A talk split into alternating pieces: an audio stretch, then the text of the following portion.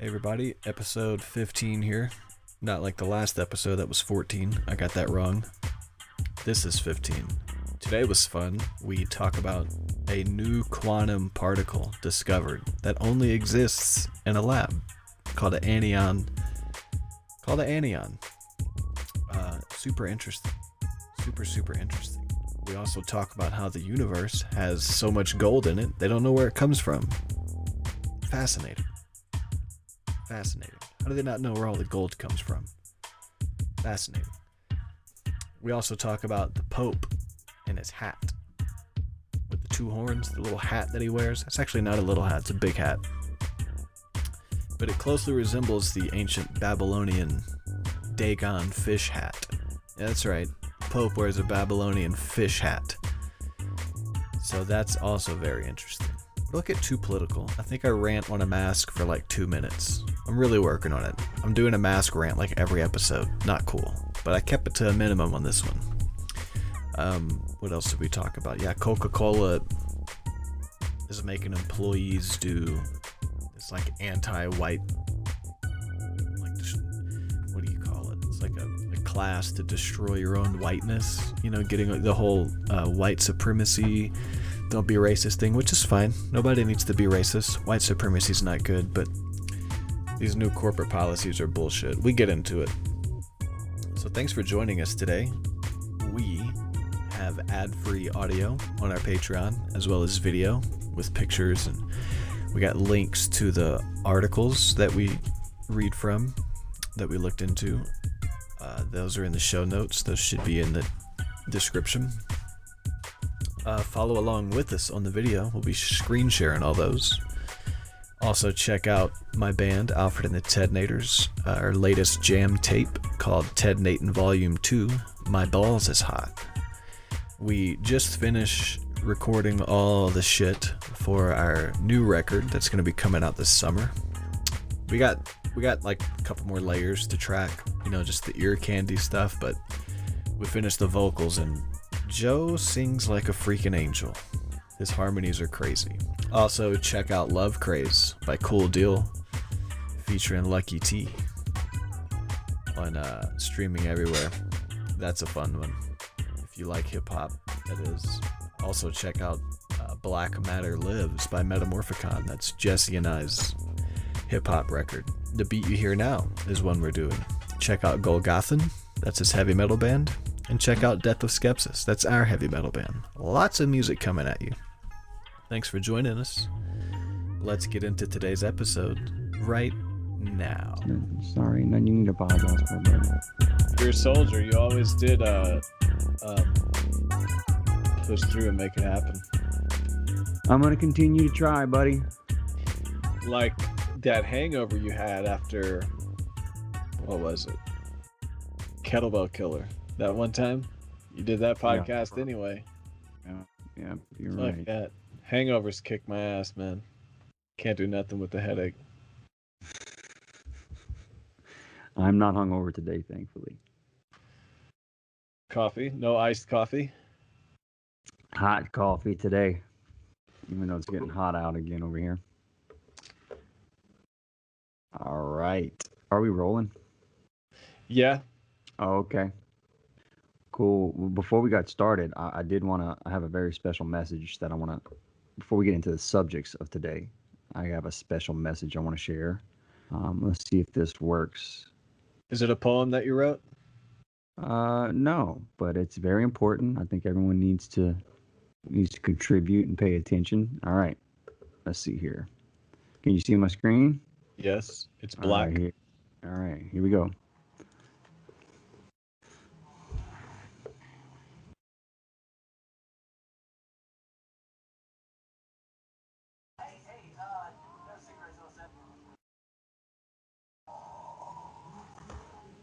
Is the video coming through? Yeah.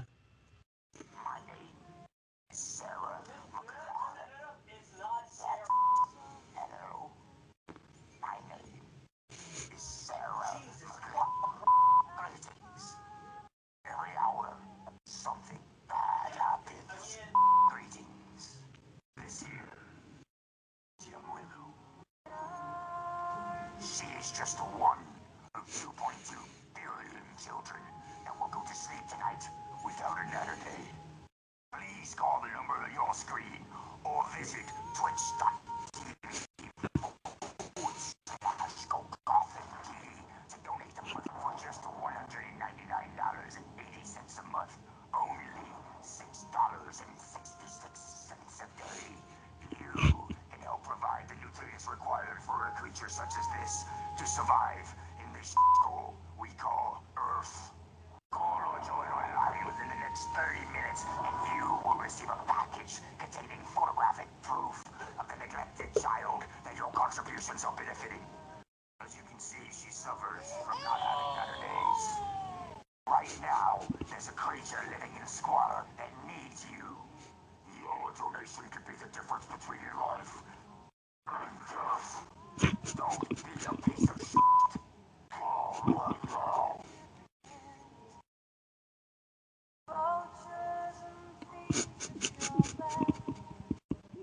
That's ridiculous, man.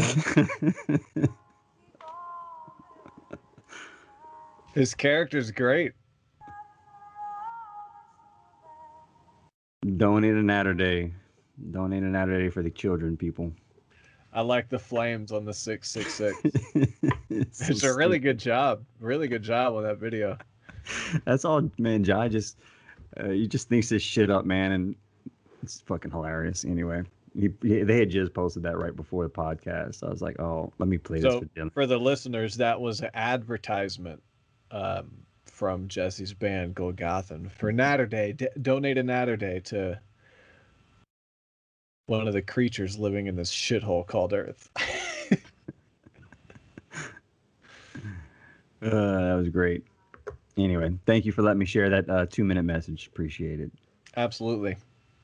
For the listeners, go watch the video. Subscribe it's worth it. It's worth it for that commercial. Or just go to Golgothan's page. Oh, go subscribe to our Patreon. Yeah, that too. So what's the first one, man? That had some interesting stuff this week. Yeah. So the first one was about too much gold in the universe, and we do not know where it came from.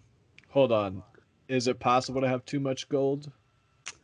I don't think so, but I guess chemically speaking, it is.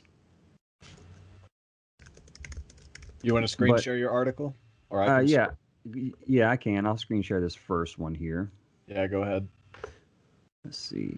I got everything bookmarked too. I'll have all the links in the show note. All right. So yeah. So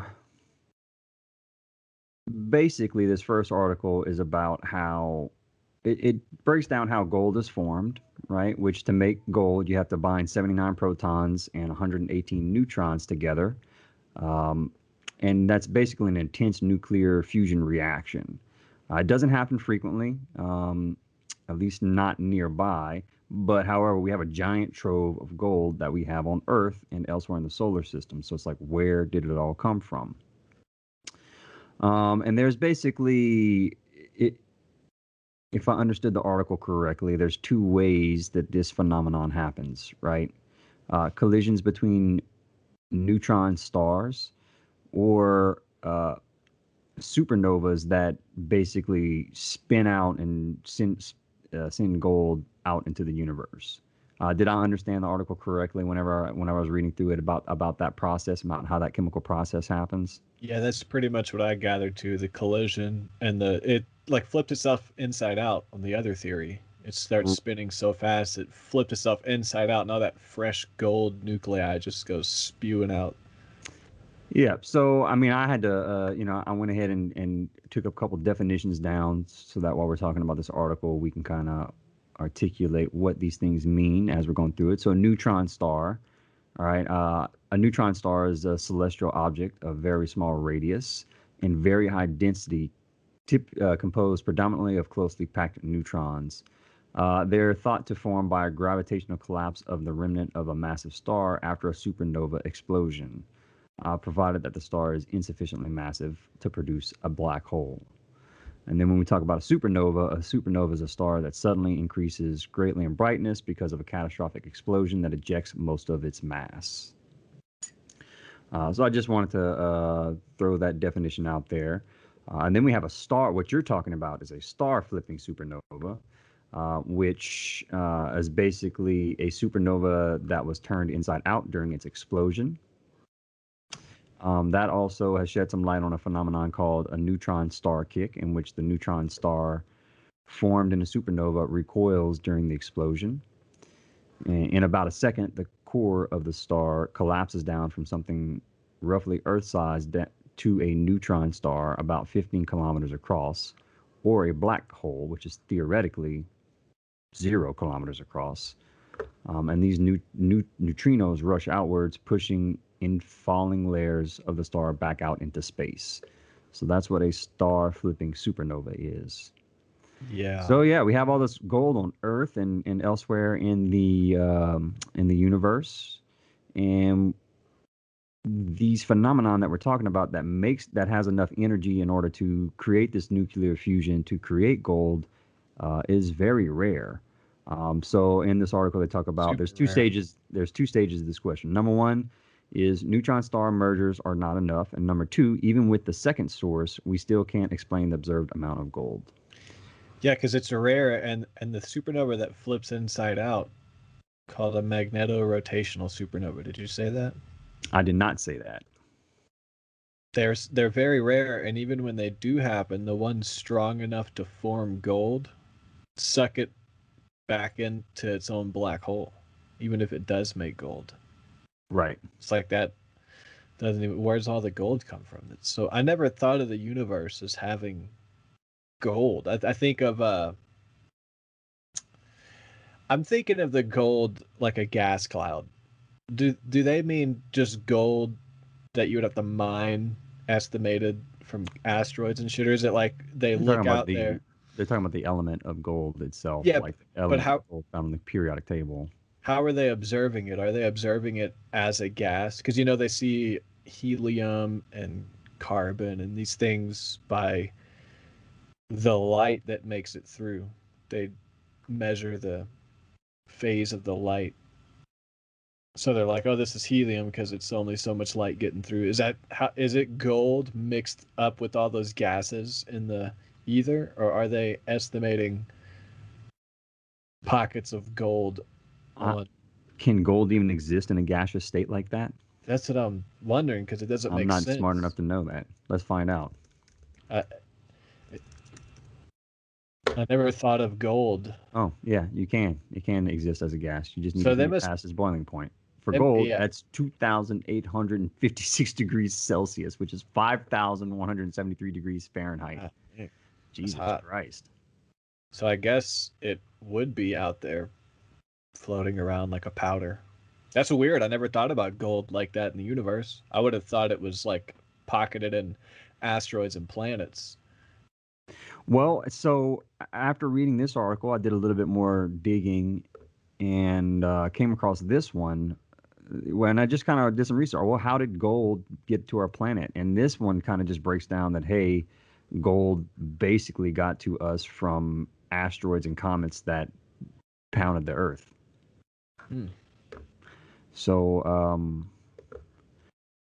that must be the bulk of the gold out there. Yeah, so apparently asteroids that, you know, asteroids with all these heavy metals like iron and stuff like that also carried gold with them. That I guess was formed during the Big Bang, during that nuclear fusion process, and over the millions of years that Earth has been around, has slammed into us enough times to have all these deposits. That's basically what I got from it. Yeah. Gold also forms in volcanoes. Did you know that? I did not know that. I think I have that bookmarked. Facts about gold. Share it? Gold forms... Yeah. Forms deep in the volcanoes. Like 6 miles below the surface. all the pressure. Sorry, I'm looking for the share screen button. All the pressure forms gold with silica and carbon way down yonder. And whenever the water, I mean, I don't have spots to read from in here. I just remember it. Earthquakes turn water into gold. Yeah, the water lubricates the plate tectonics. The plate tectonics shift, and way below the surface, that's what it was. They don't think volcanoes do it, but earthquakes do, because all that pressure gets released. And when the carbon and silica and gold shoot up, because there's gold way down there, it shoots up. And then the silica crystallizes over time, and you get quartz. And that's where the gold rush came from, was quartz mines. Quartz coming down river with the gold in California. So that's why quartz and gold are found together, because that's where the gold came up from an earthquake.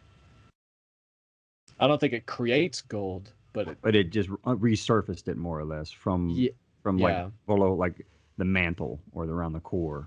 Yeah, the fault jug suddenly opens wider, like pulling the lid off a pressure cooker.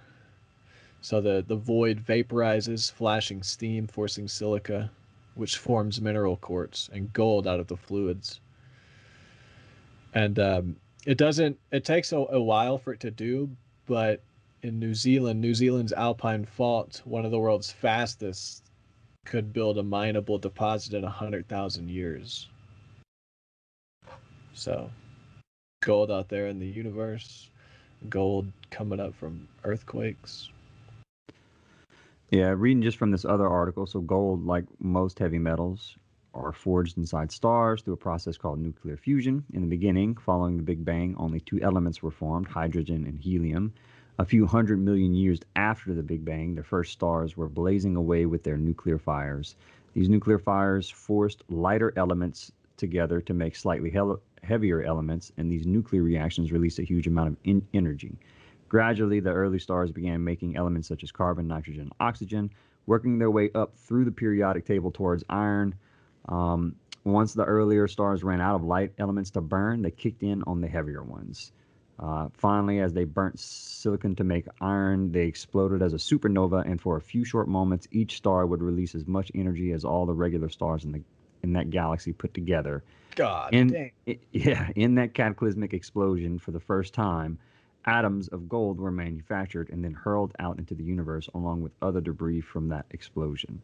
On Earth, gold finally reaches us some 200 million years after the formation of the planet, when meteorites packed with gold and other metals bombarded its surface. That's too long. 200 million years? And then during the formation of Earth, molten iron sank to its center to make the core, and this took with it the vast majority of the planet's precious metals, such as gold and platinum. In fact, there are enough precious metals in the core to cover the entire surface of Earth with a 4-meter thick layer. So what you're saying with the earthquakes definitely makes sense, because, you know, during the formation of the Earth, all those precious metals basically sank down into the core, and I guess the earthquakes are generating enough energy to shove the gold out of the core back up towards the crust here. So, you know, when I was on that short tour with Alfred and the Tednators, we met up with Roman. Did I tell you about that? Mm-mm. Roman was, I knew he was living on the Yuba River because I had followed him on Facebook. So I saw that he was at the Yuba River. I knew we were passing that way, so I got in touch with him. Dude, he gave us this cool camping spot location for free and told us where to go. We would have never found this. It was up in Northern California, like an hour out of Sacramento, in some mountain little village. And we pitched our tents in these big redwoods for free. I was like, thank you, Roman. So then the next day, we went to meet Roman, and he told us where to go. There's no service, so I'm super surprised, like, we were able to load the map. And so we found his van that he was sleeping in. And he told me, there's no service here, so I will leave directions for you on a piece of paper on my van. So I'm like, I guess this is his van. So we're like looking around the van, trying not to seem creepy, trying to. So I found the paper, you know, Roman, like this is so Roman. It was awesome. So I found the paper and he describes, like, you turn around, you go back over the bridge, you take a left. And our music video for Lucky Little Quick Draw is all video clips from that day at the Yuba River where we went meet Roman. I don't think he's in the video. I got a picture of it, but yeah, if you go watch the music video, the video of us walking on the trail is us following this paper. Like, so that's kind of cool. He was panning for gold out there, huh? Yeah, he had tools. He was panning for gold, and he found some. He had a little thing with some gold in that river, and there was someone else panning for gold. They found like a big chunk that was worth $100,000+ What? Yeah, that's what he said. I believe it. Yeah, but he came and stayed with me for, I don't know, about 4 or 5 days. Right after I guess he was doing that, because he came. He showed me his gold painting. It had to have been around whenever you guys went on that short tour, I guess, because he drove in his van all the way to Louisiana. He stayed with me down here with his dog, with his husky that he had. It was in the summer. Yeah, I want to say it was in the summer. Yeah. Was a girl with him? Yep. Okay. She stayed with us too. Yep. Yeah, we met her. Yep, and he showed me his little gold vial that he had. Yeah. Yeah, Roman is an interesting life, bro. Yeah, I like Roman. Did he tell you the dream he had? No. Oh, you maybe he did. I don't remember it. He told us about a dream. It was like a visionary dream where it's like, I forgot how it happened. It was like an orb of white light that was talking to him, and then everything in the dream happened. Like, he met the girl and then was at the river. It was a cool story, cool dream. I don't remember the details. Interesting cat, bro. Yeah. Interesting dude, bro. Telling us this dream with the Yuba River. Dude, this river was beautiful, man. You got to go watch that music video and check out the clips from this spot. Yeah, I definitely have to now. It was cool. After that story, fucking for sure. Yeah. So maybe we should just quit doing all this, quit the podcast, quit bands and everything. We're just going to go pan for gold, bro. Fuck it. Bro, we can keep the podcast and just keep Skyping, and we can just live in a van literally down by the river and pan for gold. If we're living in a van, bro, we don't have to Skype, bro. We'll just record the shit actually in person together. I got a waterproof GoPro. We could do it panning for gold. Fuck yeah. Let's do it. Let's do it. Quit my job. I would love to do that. Have the podcast. Sell them my fucking possessions. Yeah, man. A podcast to pay the bills. You just hit the road and make podcasts. And I mean, who wouldn't want to do that, right? Well, most of society, I guess. I don't know. Bunch of pussies. Anyway. So, yeah, I thought it was an interesting article, man. Well, they found stuff. The conclusion of the article, right? Yeah, what am I missing here? I want to load up the bookmark from carbon to uranium. So past studies were right that neutron star collisions release a shower of gold, but the studies didn't account for the rarity of those collisions. It's hard to precisely estimate how often tiny neutron stars, themselves the ultra-dense remnants of ancient supernovas, slam together. But it's certainly not very common. Scientists have only seen it happen once. Only once. So how would it make all that gold? Right. Even rough estimates show they don't collide nearly often enough to have produced all the gold found in the solar system. Yeah, but okay, so we've only observed it once. However, I mean, how long have we had the equipment and the scientific knowledge to even look for these types of events in the universe? When we're talking over the course of billions of years of these events happening. Yeah. And then whenever one of these events does happen, how much gold does get released out into the universe, you know? So I get what they're saying. Like, it does seem extremely unlikely that that these events are the only things that produce gold, but it would be like in that COVID lockdown article we talked about last week, if they took that information and then ran with it and said gold comes from neutron stars colliding, and then all the other scientists are like, we don't have enough data, but they run with it anyway. It's kind of the same thing. It's like there's just not enough data. Billions of years. Yeah, I mean, it's a long time. Yeah. I mean, we have not had the ability to observe these events for billions of years. We've had it for like 100. Like 100 years. Yeah. Maybe. So, and we've already seen one event. So that's the way. Maybe our perspective is wrong on that. But their paper, who was it? Kobayashi. Yeah. So Kobayashi and her colleagues published in the Astrophysical Journal a paper that let's see here. The link is in the show notes as well. Published September 15th, and that has one big advantage. It's extremely thorough. Dude, I can't make sense of anything in that. I know they're way too smart. To reach a deeper understanding of the origin of elements in the periodic table, we construct galactic chemical evolution models for all stable elements from C (A = 12). Hold on, where's that other stuff? M with the little wavy line, 20 to 50 M. What is all this shit? People way smarter than us figuring this shit out is what it is. Okay, continue. No, you're good. But basically, the paper that Kobayashi wrote, it referenced 341 other publications. So it was extremely thorough. Three times as much as the average from what they said. And then using this approach, they were able to explain the formations of atoms as light as carbon-12 and as heavy as uranium-238. And mostly the math worked out. Neutron star collisions, for example, produce strontium in their model. That matches observations of strontium in space after the one neutron star collision scientists have directly observed. Magnetorotational supernovas did explain the presence of europium in their model, another atom that we have had trouble explaining in the past. But gold continues to remain.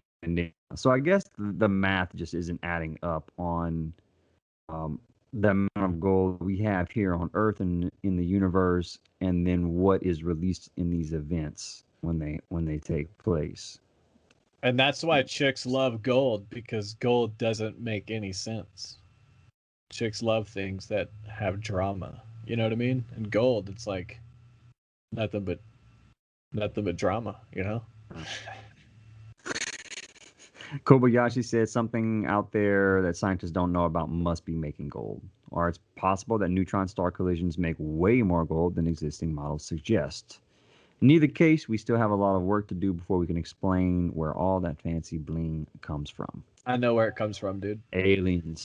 No. See, the magneto rotational supernovas that are large enough to produce gold and then suck them back into their own black hole. The gold comes from, we're on the other side of that black hole. We're in the other dimension. We're in the wormhole. Yeah, the gold's going through wormholes. Makes sense. Then it comes into the center of the Earth and it comes up. That's it. We just solved it. What the fuck are these scientists doing with all these farmers, bro? Just come talk to us. Yeah, I mean, I applied at all these colleges. I didn't get admitted once. And it's like, why? Why? You got to figure it out already. What's wrong with my theories? Exactly. So, gold. Don't know where it comes from. Now, the next article, you get to take that one because it's all about quantum physics. Quasi-particle anyons. And this one confuses the fuck out of me.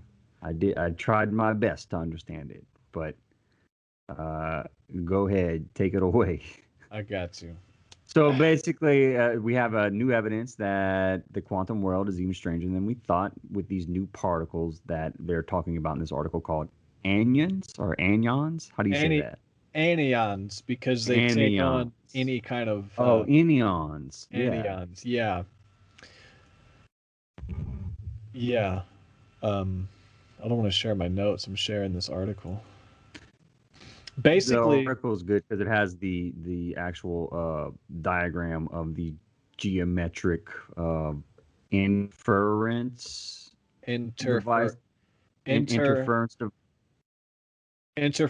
Yeah, interferometer that they use to observe the different states of these particles.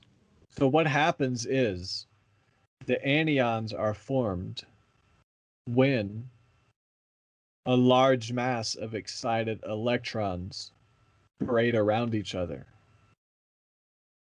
And this doesn't happen in nature, only in the lab.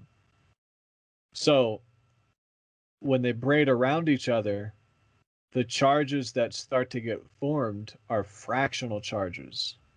They're a fraction of one charge or a fraction of negative charge. Protons and electrons are the two things they understand. It's like one charge and negative one charge.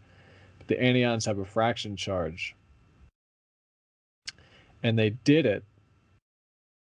Electrons are fermions, photons of light and radio waves.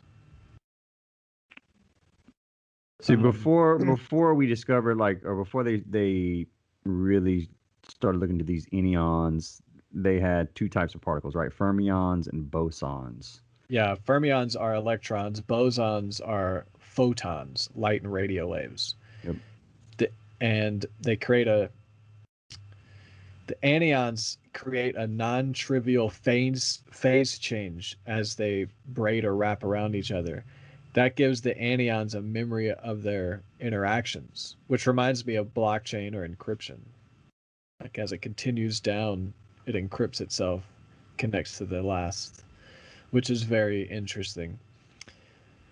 They identified this anyon by routing electrons through a specific maze-like nanostructure. I will show you this nanostructure. I found something interesting on the nanostructure. Because of its unique geometrical shape? FBI pedo symbols. Are you serious? Oh my God. We find it everywhere, even in talk of quantum mechanics and quantum physics. If Purdue thinks they're going to get by... They're not, because I caught them. Something's going on in the basement at Purdue. So they made a nanostructure, called it, that's so wild, an interferometer. They sent the electrons through it.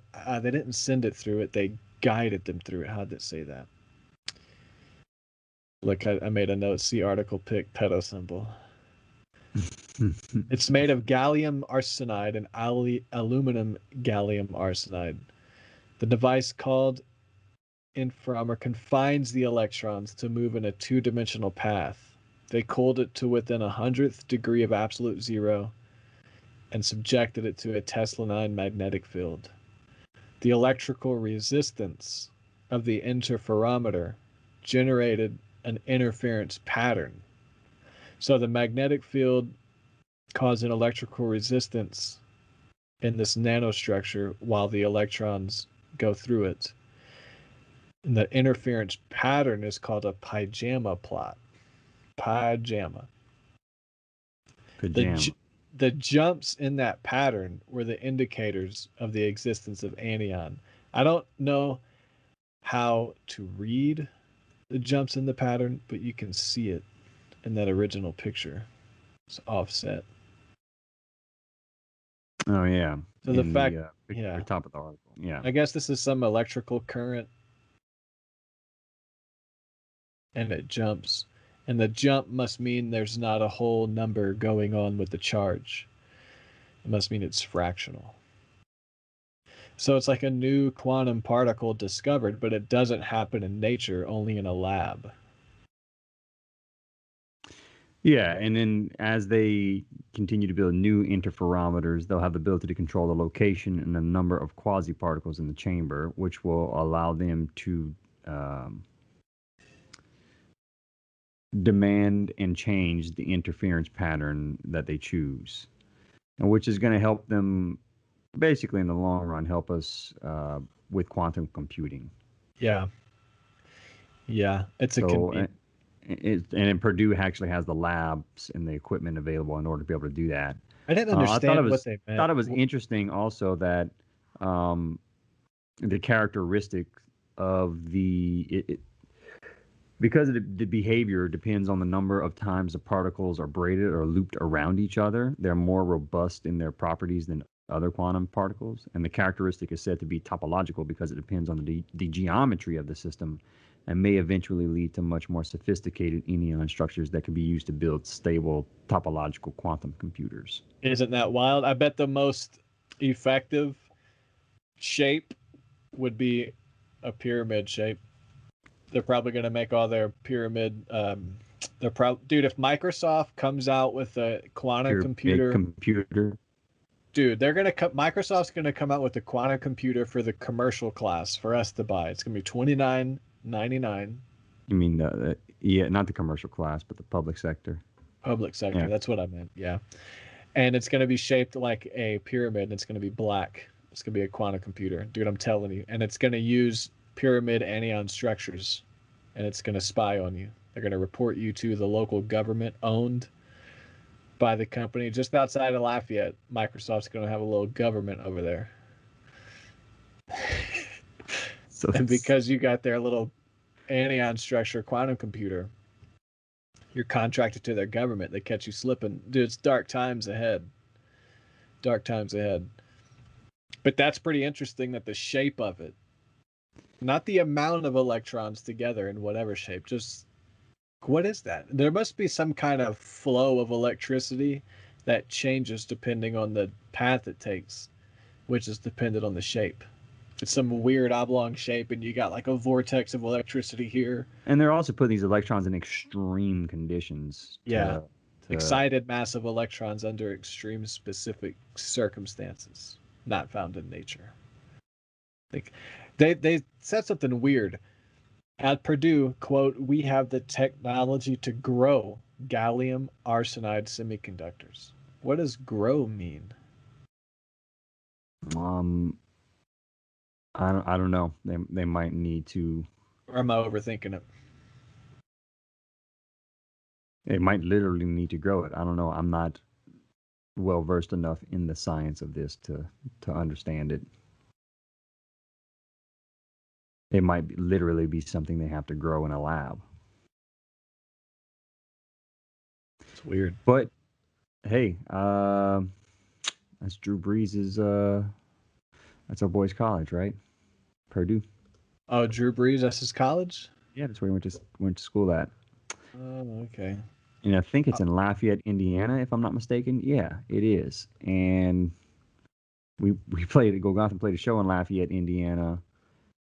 That show at a bowling alley that I was telling you about a couple, maybe 4 or 5 podcasts ago, where it was just, we were the only band on the show, and everyone was like, what the fuck is going on when we got on stage? Because y'all dress up. Y'all have demonic costumes. Yeah, if you watch the commercial, at the beginning of the video, that is the guy doing the talking in the commercial is our singer, and that's how he looks on stage. Well, that's a mild version because he's at least wearing an everyday shirt. He's not wearing a cape. Yeah, well, yeah. Sometimes he does just wear. Sometimes he does wear a shirt like that, but he always has contacts in and makeup on and shit like that. Oh, so it was contacts? I thought it was a special effect. Okay. But yeah, so I got a chance to, while we were waiting for the show, I got a chance to hang around the Purdue campus and go to a couple record stores and bookstores that were right there. It's pretty cool. How was that? Any cool books? Not really. Actually, probably spent more time in the record store than anything. Oh, you hipster! Yeah. Oh, what were you doing? Flipping through old vinyls of Miles Davis and? No, I was trying to find like Britney Spears vinyls and shit like that. You know. Oh, I found the classic Duke Ellington on Broadway record on vinyl. Oh, it's to die for. They actually had cassettes there too. It was kind of, I was like, who the fuck is buying this shit? Hey, I'm shitting on that, but I got Duke Ellington right here. Yeah, see, fuck you. Yeah. I just moved my records into here. Look, Duke, look, old Duke. I can't see. Got that. It's there. I also have my CD case autographed by Amberlin. Can't see that either, but... Remember Amberlin? Yeah, I do remember Amberlin. It came to Chi Alpha. They signed my CD case. Oh, Mr. Famous here. Yeah. Before they got big. Not a big deal. Oh, that's how they do it. the anyon structures. I read it earlier, a non-trivial phase change as they wrap around each other. So it has to do with the phases of electricity as they... So it must be the flow of electricity getting... Yeah, and I thought one of the whole big things about quantum computing, quantum mechanics, and we probably sound like fucking morons talking about this, but was that... I know I do. I'm all stuttering. I do. Yeah, I mean, no, you sound good. You're the guy with the good voice. I'm the guy that sounds like he has brain damage. I probably have brain damage. I've literally had several head injuries. So me too. A garage door fell on my head when I was a kid on my soft spot. It hit me twice. I know I have to have brain damage. Yeah, I have to. Remember that old house on Madison Street? Yeah, you remember the Madison house? Yeah, you got drunk and fell on your head. Yeah, knocked out cold. Damn, dude. That's brutal. Yeah, I was snoring like immediately. So definitely. Oh, it was like that, huh? Oh, yeah. Like I fell off the. Well, I was sitting on the handrail and like we were playing around and someone shoved me, like just fucking around with me. And I fell.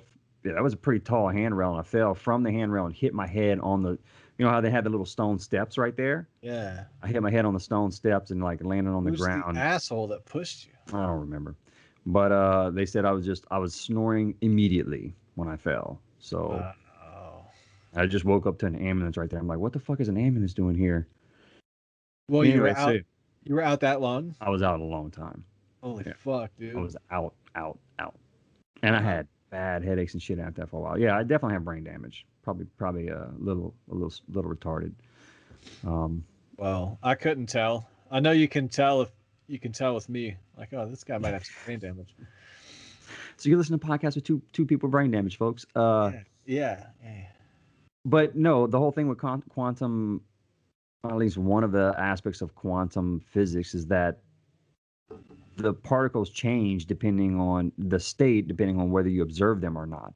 So is this discovery of these anyons and the way that we're able to make them react by forcing them into these extreme conditions and going through these mazes with the specific geometry, is that allowing us to predict the state in which these particles exist in more accurately, which will allow us to create these quantum computers? Is that kind of what this article is getting at, or am I completely off base and not understanding what the fuck we're talking about? That's pretty interesting. I don't think the article is getting at that, but I think it naturally connects to that. I think that would be like the part two of this article, is how that, what is that called? The light slit experiment, where when you observe it, it goes right. Mm-hmm.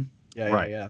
That's because that's kind of at play here, because you are predictively manipulating the performance of those same electrons that under other circumstances you can't predict and manipulate. Right. So that might actually be the driving factor behind quantum computers being able. The quantum computer possibility might be the part two of understanding that light slit experiment. This might be where that leads. Understanding, this might be that. Well, I mean, because it alludes to the the ability to build stable quantum computers in the future with this discovery. So, and that's which whenever that happens, damn. There's a lot of observation going on at a quantum level in this experiment.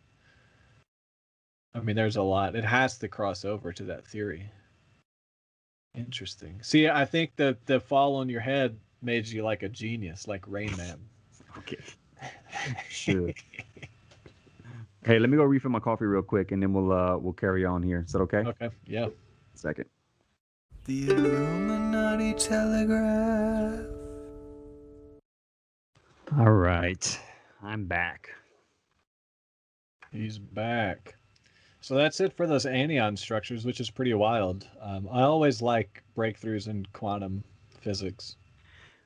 That'd be really amazing to see what we can do with quantum computers, especially once we get them to a state where they're stable and we can, you know, utilize them for God knows what. Yeah, what the fuck? I have enough computing power here to do what I need to do. I don't even have a new computer. It's 10 years old. What do I need a quantum computer for? What am I going to do? Well, I don't know. I don't understand. I mean, for rocket ships going to Mars, you know, I get it. But the thing about the quantum world for me is, see, I believe in the spirit realm, but not in the spirit way. I think it's quantum. I think our consciousness and these brain waves that we emit, alpha, delta, theta, and the other ones, I think there's a lot of quantum radio wave activity to do with consciousness and existence. It's not just a meat body. It's quantum. You know what I mean? Yeah. So after we die, you know, I just think it, you know, ghosts, people see things. If we give them the credit they deserve, it could be quantum apparitions, quantum glitches. Maybe your brain tapped into a signal that glitched because something happened. I just think it might be quantum, what's on the other side. And the more we understand about the quantum world, I think the closer we get to understanding that other side. That's my theory. Yeah. I mean, that is true. That is weird, as some people are more sensitive to spirits, I guess you would say, and shit like that. Or even being able to read. You know how, like, you can meet someone and you just get, like, a vibe, like, hey, this is a fucking bad person. You know what I mean? Yeah, the whole gut instinct thing. Like, your gut. Yeah, like, where does that fucking come from, right? Is that, I think that's something happening at the quantum level? Or, yeah. You know? Maybe we have, like, a really refined way of taking in the whole energy of a person's body language. Without articulating it, we can just tell something's off. Or maybe it actually is a mixture of brain waves, and maybe they're putting off weird odors because their body is really unhealthy inside, and our gut's pushing away from it. I don't know, but yeah, there's a lot of things that happen in the ghost world. I mean, there's so many people that see ghosts. They can't all be full of shit, because most of these people aren't people that even believe in ghosts. Like, I know a guy that doesn't do the whole ghost thing. He's a left brain person. But that person had an experience that they don't talk about because it was unexplainable. Yeah, a cup is by my parents' house down the road. The neighbor of me being a kid, you know, that's the neighbor, and their son was my brother's friend, and blah blah blah. And just remember that house. I went there a few times. In that house, apparently, it's super haunted. Everybody that's been there in, like, my childhood circle of people experienced stuff. And including this person I'm talking about. Something flew across the room and shattered. And that person doesn't even ever talk about the story because they don't buy that shit. But if you bring it up, they'll be like, yeah, I don't know what that was. So I'm just like, man, Maybe there's just quantum stuff that happens, little glitches. Yeah. Because where does consciousness go after you die? It's a very quantum thing. Like the house that Jai doesn't believe, the vocalist for Golgothan, Jai doesn't believe in ghosts. But so they moved into this house that they're in now, and they had an old lady that had been living there forever, and she died in the house. And dude, he is now convinced that it's haunted, because, and he doesn't believe in ghosts and shit, because, like, pictures will fall off the wall and shit just out of nowhere, like shit would just go missing for no fucking reason, just really weird shit. And, you know, Jai and his fiance are they have, let's say, we'll just call it some sacrilegious artwork in their house. And the hanging on the walls. And that's the type of shit that always gets flown off the wall and shit like that. And it happens often. And both really? him and his fiance or wife, or whatever you want to call her, are always experiencing that shit. So, and it's, you know, I that's where we go to record and shit like that. It's definitely a creepy old, you know, just a creepy old house in the Saint Streets in Lafayette. Weird. But yeah, he doesn't, but my point is, like, he doesn't believe in any of that shit. Like, he doesn't believe in ghosts or none of that bullshit. And it happens pretty frequently, I guess. Yeah, pretty frequently. My wife believes in ghosts. They're big into ghosts in Thailand. In my wife's village, Plutdang, there's this highway that connects to Rayong City. And there was a major fire, if I'm remembering this correctly, that killed a lot of people in like a factory or like a rubber tree farm or something. And now a lot of Thai people don't drive down that highway at night. It's like a thing, like just not at night. Make sure your car is good. Make sure you have gas if you're going to go down there. Because they see people. Weird. And it's like a thing there. Like we don't drive down here a lot at night. Or if you do, make sure it's good. And my wife saw a ghost. And my wife's not conspiracy, you know. She's not into that stuff. Yeah, she's pretty reasonable. Yeah. Yes. Yeah, she's pretty reasonable. She's not brain damaged like us. Yeah. Yeah. She was a nurse, and they wait at the front of their hospital with big glass windows. And they admit people that come in because they get dropped off at this big circle thing. So you could see everything. And there was an old man at the window. A car came in and left. And nobody helped the old man. I think Ford went away to do something and came back. She was like, did anybody help the old man?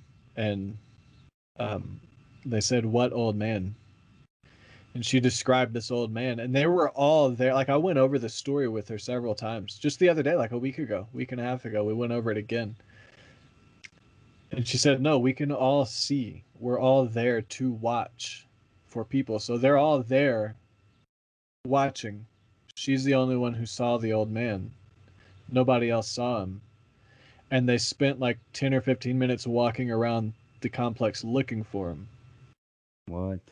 And they never found him. And Ford's like, it must have been a ghost because it sounded like they were busy. I was like, wait, so are they helping patients? Are they over here? Are they over there? She's like, no, we're there watching. I'm the only one who saw this guy. And we never found him. Well, they never found him after they looked forever. So that's a weird story that she holds on to. And she's not a conspiracy. Like, she doesn't have to. Has she had any other ghost experiences or spirit experiences? Maybe, but that's the only one I remember her telling me specifically. So just the whole ghost thing, I've never seen a ghost. I know I feel really strong energies if I go somewhere I know is haunted, which I don't often go, but you know, sometimes you go to a place like Hook. What's that Hook? It's this bridge outside of Crowley, Roberts Cove. We went there together. We did? Yeah.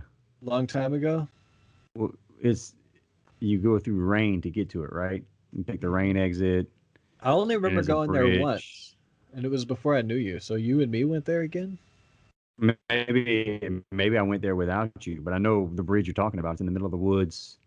Yeah. Yeah, It's like I want to say it's a gravel road too. Mm-hmm. You get to it. Maybe we drove through it. Yeah, I remember this one time we got out the car and we're gonna walk to the location of apparently whatever happened. And I was terrified, dude. Like, I don't really give a fuck about being out in the dark if I'm with people. Yeah, out there in the woods. But I was like, I couldn't shake it. I couldn't shake this absolutely terrified feeling I had.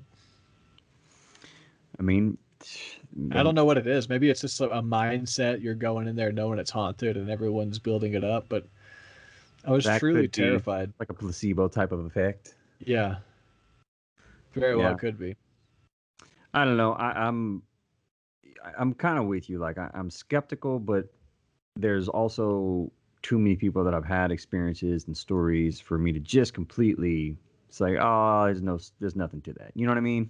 Yeah, and I think like I haven't personally experienced it, so it's hard for me to be like, oh yeah, there's definitely ghosts out there, spirits, you know, roaming. But you know, I know too many people that have had those experiences that don't necessarily subscribe to that thought pattern. And yeah, I also think there could be good quantum explanations to. Right, and it could be. Yeah, you're right. This could be something that's happening at the quantum level that we don't have the understanding to grasp yet. Because all the crazy stuff that happens out there in the universe, I mean, you're talking the electron quantum entanglement, where the same electron can be across the universe and react immediately with no delay. They're like one and the same. There's the black holes, just the existence of that, supernovas, the forming of galaxies. I mean, the things that happen in reality, like right now, happening out there, are so wild. How could there not? How could it be ridiculous to think there's a quantum explanation to maybe another dimension glitching in and out, or somebody's conscious energy is still lingering? I don't know. Yeah. I go back to the Egyptian Book of the Dead and how the Orion rituals, the Osirian ritual is about going to Orion, the journey through the stars, your soul. I was like, what if that? Because science is going full circle back to Eastern mysticism, because we thought they understood what the fundamental nature of existence was, which was the atom. And then now in our modern world, which I think I've talked about this before, that's why CERN exists, is because they still don't understand the fundamental nature of an atom. Because whenever you break it down, there's nothing there. So it's like it circles back to ancient Taoist Eastern mysticism, how I don't know. I don't know how to form that thought, but our understanding of physics crumbles at the quantum level. And in a way, a lot of the logic returns to Eastern mysticism, where it's like your mind controls the matter. If you observe the electron, it changes behavior, like your mind. And then at the fundamental nature of like this speaker or these atoms, there's nothing there. Because at the heart of that atom, there's like so much space between the electrons that there's actually more space in this matter than there is matter. It's like everything just kind of crumbles. So I just think, like, I forgot what I was saying, but quantum physics, I think, is the answer to the spirit side. I think you might be onto something there with that. I mean, we really don't have a great understanding of what's happening, obviously, in quantum physics. We're still learning about it. Maybe I, too, became a genius after the garage door landed on my head. I was also bombing down the hill at Girard Park on my bike one day. I was like 13. Oh, yeah. I hit a pothole over the handlebars. Boom, right on my head. Huge flash. I got up all wobbly. So I took a hard hit there. Brain damage. So the next one was the Stonehenge sound properties, which there really wasn't much there. No. Other than something cool. Yeah, they basically built a small-scale model of Stonehenge that tested the acoustic properties of it. A 1/12 scale. 1/12 scale with a 3D printer. Go ahead. They even recreated the stuff that's not there anymore because it was destroyed. Like the original Stonehenge layout, they made sure to put... I guess there's some big boulders that are broken and shit, so they rebuilt it with laser scan, which we know from a previous episode that Stonehenge was potentially constructed as a scale model of the Earth and the Moon. Mm-hmm. Go listen to our Randall Carlson episodes for information on that. So they recreated it, even the missing components, like you're saying. They treated the let's see here. They even treated the simulated stones were treated to replicate the acoustical properties of the actual stones in England.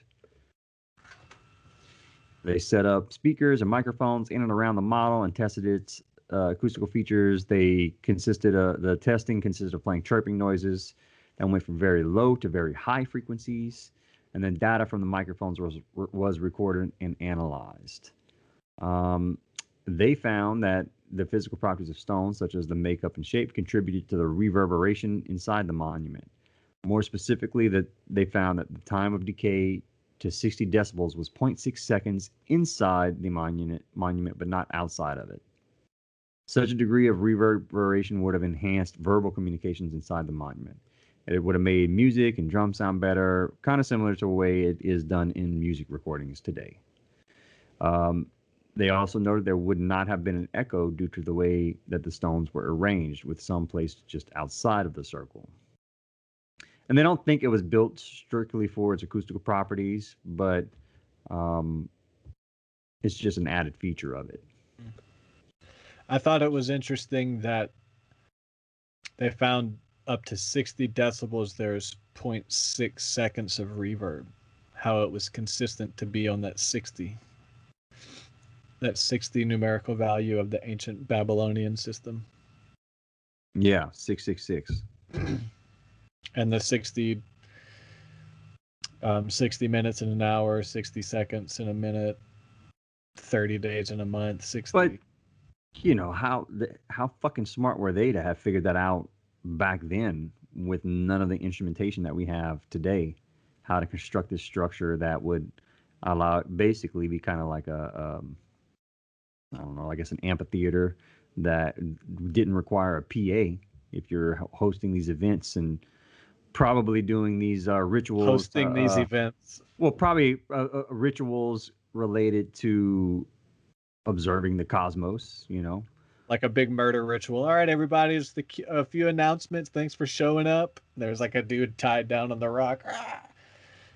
There's probably some of that shit going on too. But yeah, they were pretty smart to have figured out how to construct that to where they can basically project their voices. Do you think it was chance, or you think that was deliberate? Because that seems like a pretty good reverb. 0.6 seconds of reverb. If you're a mixing person and you add reverb to a dry track, it creates a lot of depth. It really makes it bigger, and you can hear it better. So it really does make a difference, a good reverb on your voice, if you need to. Do you think it was by chance? Because that's pretty specific. 0.6 seconds. How do they measure 0.6 seconds back in the day? I don't think it's by chance, because if you look at the way that Stonehenge was constructed and then the accuracy with which it was built in terms of being a model of the Earth and the Moon and the orbit between them, they did a lot of things, what it seems like, super deliberately. I mean, yeah. We don't know for sure, right? This is just purely speculation, but I'm just thinking it's much harder to measure the duration of sound back in the day without devices. Maybe they had devices. Yeah. So that reminds me of the Emerald Tablets of Thoth. Are you familiar with Thoth? No. Hermes Trismegistus? No, break it down. The god of wisdom and science and math and stuff. He, in Greek or Roman mythology, he's Hermes Trismegistus that taught everybody or whatever. But in super ancient times, it's Thoth. And he allegedly, super ancient times, like Sumerian times, like that old, as far back as it goes. He's the guy. He's one of the Atlantean. He's one of the Atlanteans, one of the children of light. Because back in the Atlantis days, there were like 12 gods that were beyond human, but they were living as human in a physical body. And they recruited some humans to be in with the sacred knowledge and the sacred wisdoms.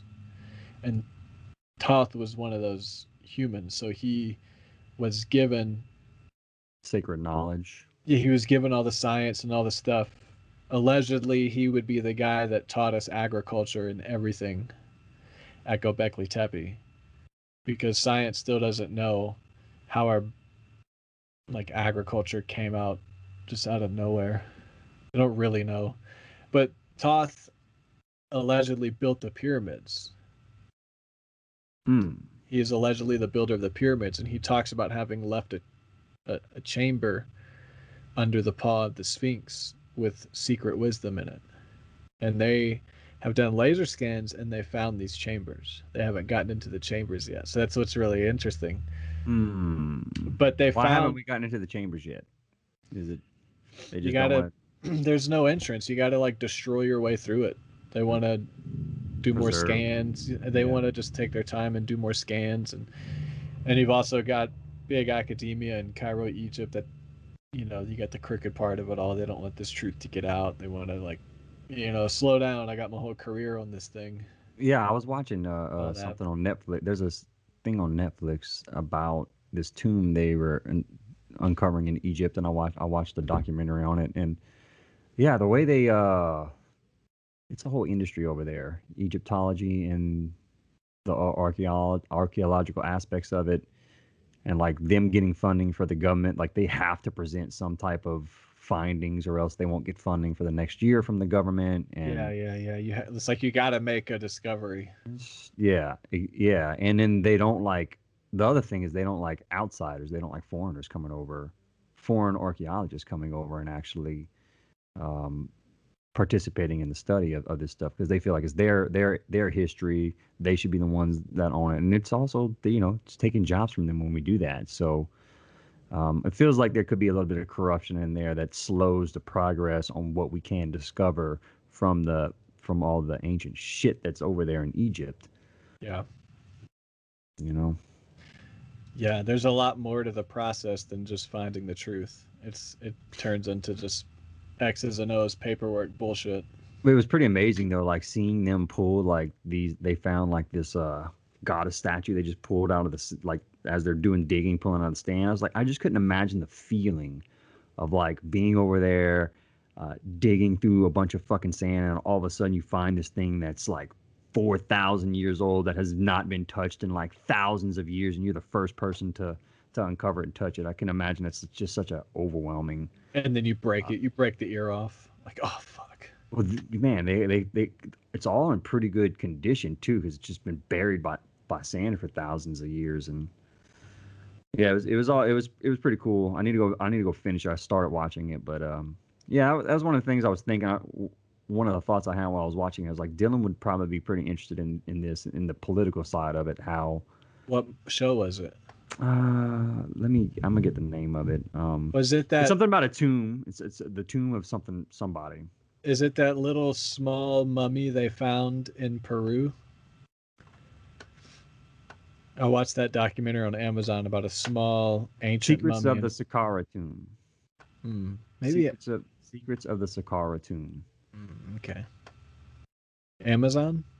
No, it's on Netflix. Okay. If you need my login, I'll give it to you. Word. Yeah, Thoth. So he allegedly built the pyramids, but it comes from his Emerald Tablets, which apparently are a real thing. The Emerald Tablets of Thoth were discovered, and this is what it's just like this 4-part story of him talking about where he comes from, who he is. He's a children of light. He talks about the underworld, a world under the surface where all the children of light move to. And the men of the earth stay on the surface. They live forever because they have a river of life that replenishes their life. There's some things in here that seem pretty literal. I just finished the Tablets of Thoth, but he has a paragraph where he talks about striking his enemy with his staff of vibration. I struck him with my staff and he flew back. I'm paraphrasing. I struck him with the vibrations from my staff from far away. It's basically what he said. There's a lot of these little paragraphs peppered throughout where it's like, man, this is a literal statement right here. How would, back in the day, let's say it was some delusional poet making up a story, you know, let's say Thoth isn't real, this is all bullshit. How would they have the concept as a writer to come up with a staff of vibrations that strikes you down from far away? I don't know. I mean, that long ago, because it wasn't until conventional knowledge, the Greek Renaissance era, where science is really started to boom. But it's like they apparently had these understandings of things long before that. So talking about devices measuring 0.6 seconds of reverb back in the day building Stonehenge, was it on purpose or not? If you take into consideration Thoth, and if he's real or not, a real Atlantean, dude, that's a whole can of worms, man. Because the second you start entertaining if Thoth is real or not, you got to entertain the 12 children of light that gave us science and then retreated back to the underworld. It's like it's a slippery slope, but it's a fascinating reality that most science continues to support. The more they find chambers in the pyramids, the more they prove that it wasn't Khufu or Sheops that built the pyramid. Because this is the other thing, is that the alleged builder of the pyramid, Sheops, Khufu, he was recorded to have been looking for the ancient wisdom that was said to be buried in a, and they looked here and looked there, wherever it could be, and never found it. But he wanted to know how many secret chambers Thoth had in his pyramid so that he could build his pyramid the same. But they called it a horizon. I want my horizon to be the same. Back in the day, they called it horizon. So the person that conventional science says built the pyramids didn't. It's just his inscription in the pyramid. He was, and so there's like actual. So they attribute it to him, but it's he didn't build it. They might have remodeled it. There's text like that they found that have him referencing the horizon of Thoth. Yeah, there. I'd have to go back and find it. It's in one of these books I'm reading. But the whole story of Khufu, Sheops, the builder of the pyramids, that he was looking for the original text that explained how Thoth built the pyramids and how many chambers he put in it. But conventional science says that Khufu built the pyramids. He didn't. He was just the king at this time when they remodeled it and put his inscription in there. Yeah, it's kind of weird that they... So the pyramids are older than 4,000 years. They have certain types of weathering. They credit him, they credit Cheops with building the pyramids, but then he references a pyramid built by Thoth, which would obviously have been there before he was born, right? Yeah, the pyramids are old as fuck. And allegedly, Thoth built them, and he's the original guy who was given knowledge from the original gods of Atlantis before the Great Deluge. That also Thoth talks about in his Emerald Tablets.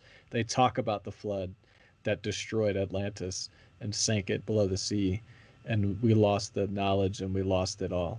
Like, they talk about that time. And that's the last ice age. Yeah, and that's the Great Flood. So it's like, shit, man, if Atlantis is real and Thoth is real and these children of light are kind of a thing, there might be an underworld, and it might be below the Arctic. And that's why the Soviets, and the Russians, and all that is protecting the true North Pole. You can't go there. I think there's a lot of big stuff happening, man, about our past with aliens and giants and really smart higher races of people that were destroyed in the Great Deluge. And thanks to the Roman way of doing things, when they took over, we, like, nobody really... You either believe the Bible in a spiritual, literal manner, or you just think it's bullshit and you're an atheist.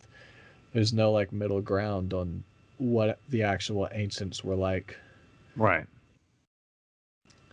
So, yeah, about the device to measure sound. If Thoth is a real thing and he had that staff of vibration where he could just strike a dude down. Because you also got Poseidon with his lightning rod, which is 3 hot, neutral, and a ground. Fair, yeah. You know what I'm saying? Like, yeah. If he could manipulate lightning and they had some kind of... Because all it takes, like we were talking about the brainwaves earlier and the quantum thing, if you're a higher race than humans and you can use that other 98% of your brain that we can't, do you know what I'm saying? Like, we use like a small percentage of our brain. There's a higher species that can unlock that, like what these ancient gods allegedly were. All it is a higher skill level of manipulating these waves. So if you have like a staff that is like, you know, tuned to conduct electricity or whatever, and you have the abilities, because we're doing it now, like you're the Neuralink in the brain and you trigger it, or you know, we kind of got these little things now.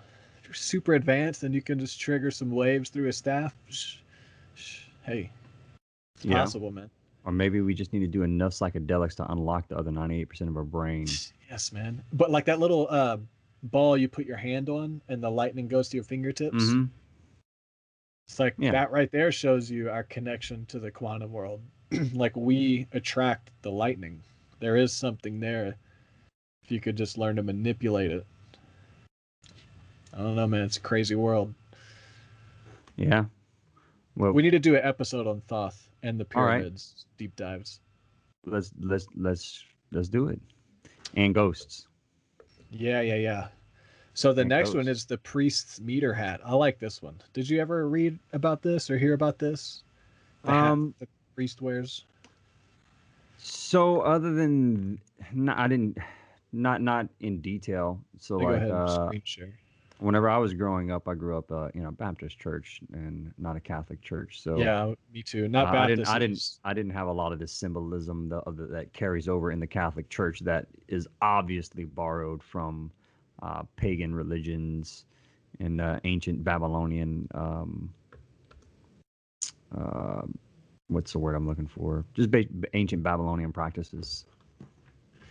But I thought it was interesting. I did find contradicting contradicting arguments against the historical. But let's go ahead and talk about it first. So, the Roman bishop of the Catholic Church is often wearing a mitre, M-I-T-R-E. And this mitre is like a fish's head. Fish mouth. You can see pictures here. The Pope puts it on at the ceremony where the cardinals praise him, whatever.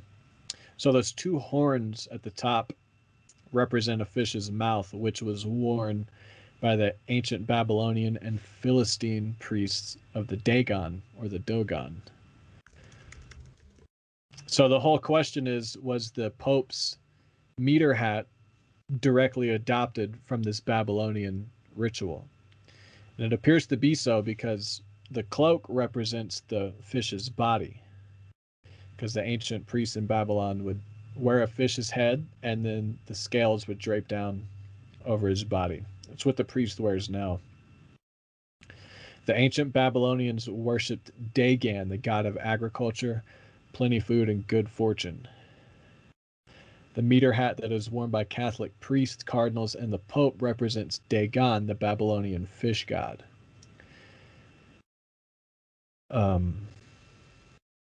As the Pope bears the key of Janus, so he wears the mitre of Dagon. The excavations of Nineveh, right here, prove this. Look at that. They excavated this at Nineveh, and he's... Apparently, this is an old Jesus Christian site or something, and he's wearing this hat that comes from the ancient Babylon priests. Mm-hmm. I mean, that's a straight-up big statue. Look how creepy that is, man. This is crazy. Like, I think about this. If the world is this random thing of meat sack bodies that evolved over time to become smart, you know, if you really think about the stuff that ancient cultures did and left behind, it's really wild. All these big statues and monuments and this natural inclination for humans to form religions. And even more so, it's all consistent globally. It's like Earth and humanity doesn't have to be the way that it's been. But it is the way that it's been. So in one perspective, you could overlook it as nothing special, like the Mayan pyramids and just whatever ancient thing that's ancient remnant or relic. On the one hand, it's not special because it's just ancient shit and that's how people evolve. And on the other hand, it's like, hold up. This didn't have to happen, but it did. It's just really, I don't know how to word that thought, but it's really trippy. If you get high and just think about these statues ancients have left behind, like what do they mean? It's so weird. I don't think that makes any sense. Trying to leave their mark, their mark on Earth, their way to preserve themselves past death, honoring the gods that they and the gods and the idols that were of their time. But it requires. I get what you're saying, though. Requires a lot of effort to do so. It's a very special statues and Like, it's a very special thing for people to do in a natural course of evolution. That's what I'm saying. Like, those two don't seem to go together. Like, humans evolve, and so do these global religions that require all this work to build these statues and these monuments that are sacred. Like, how does that sacred spiritual side naturally come from evolving as a human, if it is like that?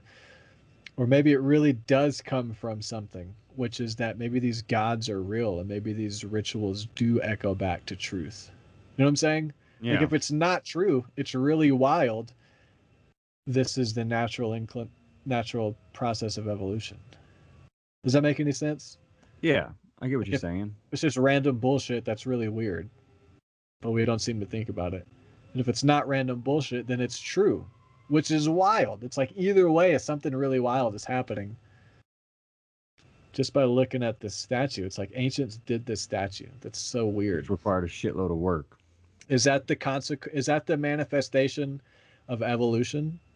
Just simply put, if people evolve on any planet in the universe, they'll make statues and religions? Or does that actually come from a truth in the past?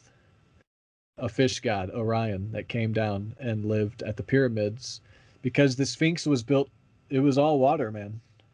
It was all water. So was he a merman living right there and going under in the water? Because that's what all the records are. He lived in the water. Like, he came out of the water onto land and stuff. It's really wild, man. I don't even know if the records of the fish god Dagon. Well, first, a lot of all the different cultures call it something different and have a different story. It's the same thing, but yeah, like ancient Babylon, this whole thing about the pyramids and Orion. See, Orion was like a fish god too, or something like that.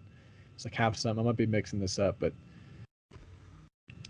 yeah, it's like a fish god that built the pyramids and then lived in the water, and then now it's all sand and desert.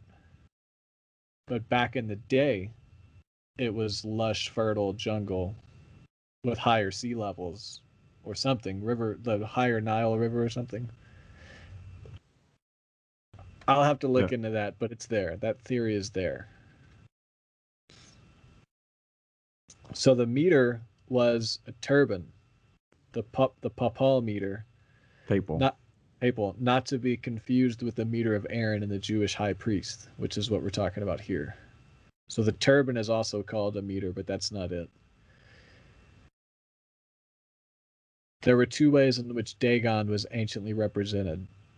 He was depicted as half man, half fish, the upper part being human, bottom part being fish. Which is weird, because you got The Little Mermaid, this Disney movie, again, steering people away from this idea of half man, half fish. We were never taught about this ancient half fish, half man god, but we definitely knew about mermaids and how they weren't real. That's really strange. Where did mermaids come from? Like myth of mermaids. You mean to tell me another big Disney movie captured ancient myth perfectly? All these writers are just experts on ancient mythology. So weird. It's almost like there's a conspiracy of to keep the truth away from people by hiding it in plain sight. Yeah, I mean, that's... We'll talk about another article whenever we're off of this one that I read right before the podcast that kind of ties into that. But yeah, I agree with that. Like, hiding shit in plain sight, and then not thinking critically about it. I'm going to fill up my coffee. That was a perfect pause. Okay. The Illuminati Telegraph. So there's one last thing about the Dogon, and I got this from this book I read. It's not in the article. They discovered their tablets, the ancient Dogon tribe that was like 5,000 years ago. On their tablets, they recorded Sirius A and Sirius B. Sirius A and Sirius B? Yeah, because everything's about the Sirius star, and there's another thing connected to the star religion. Sirius A and Sirius B, they recorded in their tablets the rotation period of these planets, and they got it accurate. The next big breakthrough was also the Dogon tablets recorded Sirius C, the invisible star, and they named it after the smallest seed on Earth that also produces the largest crops, because this small invisible star that they predicted on this tablet or recorded on this tablet was like said to bring life to Earth. Mm-hmm. Small star, all this. Only from discovering Sirius C, the invisible star that is orbiting with A and B, that was in the 50s. 50 years later, did NASA actually discover the existence of Sirius C. Only because they knew to look for it because of these Dogon tablets.